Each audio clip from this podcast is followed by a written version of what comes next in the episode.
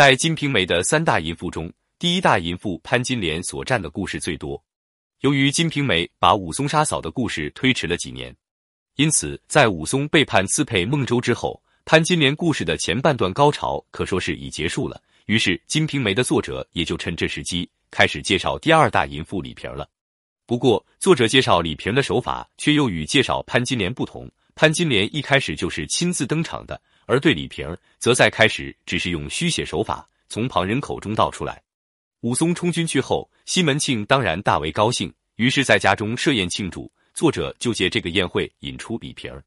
且说西门庆打听武松上路去了，一块石头方落地，心中如去了皮一般，十分自在。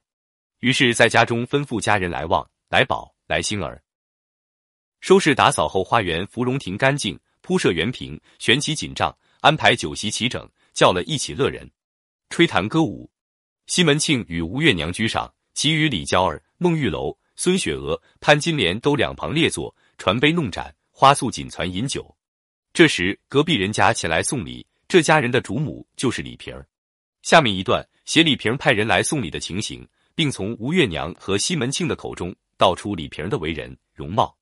只见小厮戴安领下一个小厮，一个小女儿，才头发齐眉儿，生得乖觉，拿着两个盒说道：“隔壁花太监家的，送花来与娘们带。”走到西门庆、月娘众人跟前，都磕了头，立在旁边说：“俺娘使我送这盒点心，并花来与西门大娘带。”揭开帘子看盒儿，一盒是朝廷上用的果馅椒盐金饼，一盒是新摘下来鲜玉簪花。